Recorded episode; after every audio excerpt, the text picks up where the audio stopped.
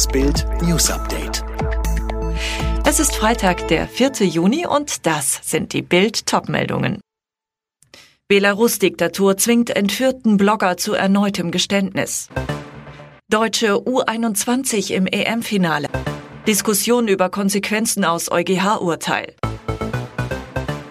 Der nach der Ryanair-Entführung festgenommene Journalist und Regierungskritiker Roman Protasevich ist in einem 90-minütigen Interview im belarussischen Staatsfernsehen offenbar wieder gezwungen worden, ein Geständnis abzulegen.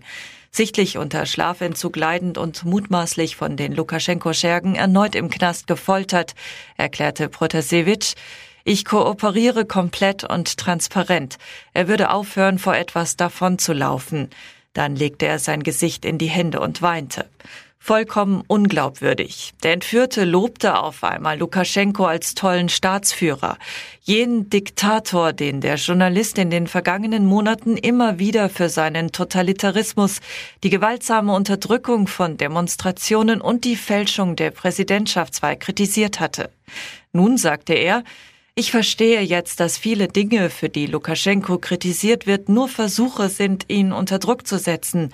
In vielen Momenten agierte Lukaschenko wie jemand, der Eier aus Stahl hat.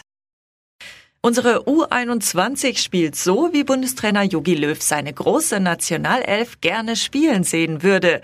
Mit einem spektakulären 2 zu 1 gegen Holland zieht Deutschland ins Finale der EM in Ungarn und Slowenien ein. Linksverteidiger David Raum bei Pro7 ein geiler, verdienter Sieg. Unser Matchplan ist genau aufgegangen. Mann des Abends ist Florian Wirz. Leverkusens Megatalent trifft in den ersten acht Minuten doppelt und führt uns fast im Alleingang ins Endspiel. Bundestrainer Löw nahm Wirz nicht in seinen vorläufigen EM-Kader. Kunz hingegen baut auf ihn. Belohnung. Schon nach 30 Sekunden klingelt's das erste Mal. Am Sonntag geht's gegen Portugal. Dann hat die U21 die Chance auf den dritten EM-Titel.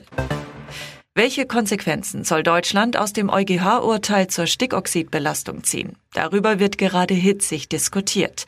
Clemens Fuß vom IFO-Institut sprach sich in der ARD für eine Erhöhung des CO2-Preises aus. Mit einer höheren Pendlerpauschale könne man das dann zum Beispiel wieder kompensieren.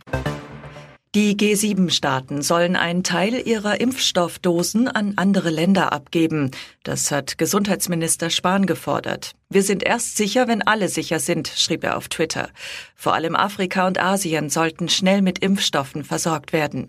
Die USA haben bereits zugesagt, 80 Millionen Impfdosen zu spenden. In St. Petersburg startet heute das Internationale Wirtschaftsforum.